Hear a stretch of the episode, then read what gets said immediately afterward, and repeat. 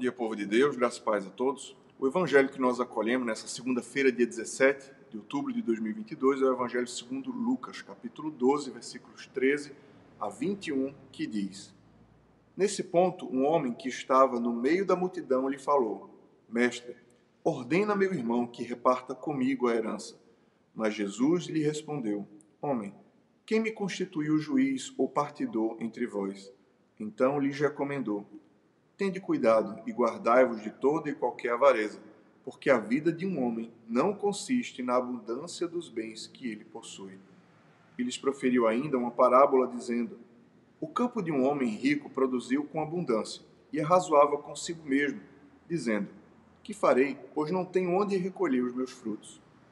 E disse: Farei isto: destruirei os meus celeiros, reconstruí-los-ei maiores e aí recolherei todo o meu produto e todos os meus bens. Então direi à minha alma: Tens em depósito muitos bens para muitos anos. Descansa, come, bebe e regala-te. Mas Deus lhe disse: Louco, esta noite te pedirão a tua alma, e o que tens preparado, para quem será? Assim é o que entesoura para si mesmo e não é rico para com Deus. O Evangelho do Senhor, louvado seja o Cristo que as palavras do Santo Evangelho perdoem nossos pecados e nos conduzam à vida eterna. O início desse Evangelho nos fala de um homem que vai ao encontro de Jesus e lhe pede que ele seja uma espécie de árbitro entre a partição de uma herança. E Jesus diz: Ora, homem, quem me colocou, quem me constituiu juiz de vossa causa? É, então Jesus, que conhece as intenções e conhece o coração, sim, é, a parábola foi proferida exatamente porque Jesus, tendo olhado para o coração daquele homem que lhe fez esse pedido, é, percebeu que ali havia muita avareza e que é, o sentido da sua vida estava posto é, em receber aquela herança, em, em, não ser injustiçado quanto à repartição é, dos bens que ele haveria de receber. E Jesus é, propõe um ensino muito importante. Ele diz: a vida de um homem não consiste na abundância de bens que ele possui. Num mundo em que nós, o que nosso valor é medido por, pelo tanto de dinheiro ou poder que nós temos, Jesus vem na contramão do espírito desse tempo e nos ensina: é, um homem não vale por aquilo que ele tem guardado no banco ou no bolso ou na garagem.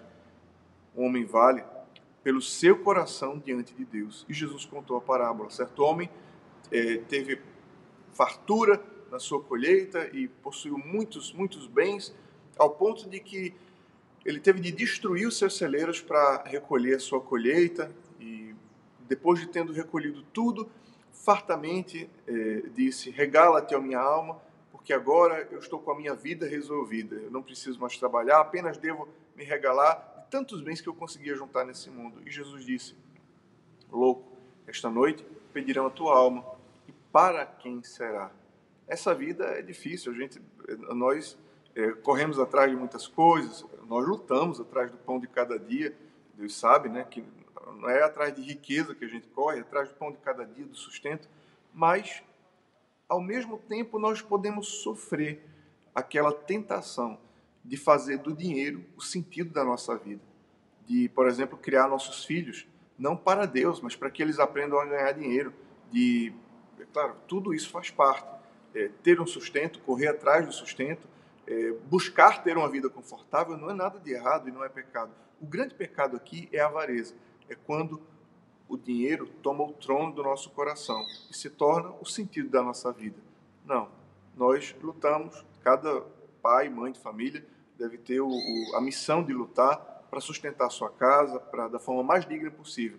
Mas nós sabemos que esse mundo aqui não é nosso lar definitivo. Esse mundo aqui para nós é uma grande peregrinação e no céu Deus tem guardado o nosso lugar definitivo. Eu acho que não tem maior alegria na vida de um trabalhador que, por exemplo, compra uma casa financiada ou qualquer coisa financiada, quando você paga a última folhinha do carnê digamos que vem uma alegria, um alívio, mas, meus irmãos, deixa eu dizer uma coisa: aquela casa o apartamento que você lutou tanto e conseguiu pagar a última folhinha do carnet, parabéns, melhore sempre e, e agradeça a Deus por essa dádiva. Mas deixa eu lembrar para você uma coisa: a casa que a gente compra financiada, o carro, todos os bens que a gente pode ter nessa vida vão ficar e nós vamos subir para estar com Deus. Deus abençoe você, Deus abençoe o seu dia. Em nome do Pai, e do Filho, e do Espírito Santo. Amém.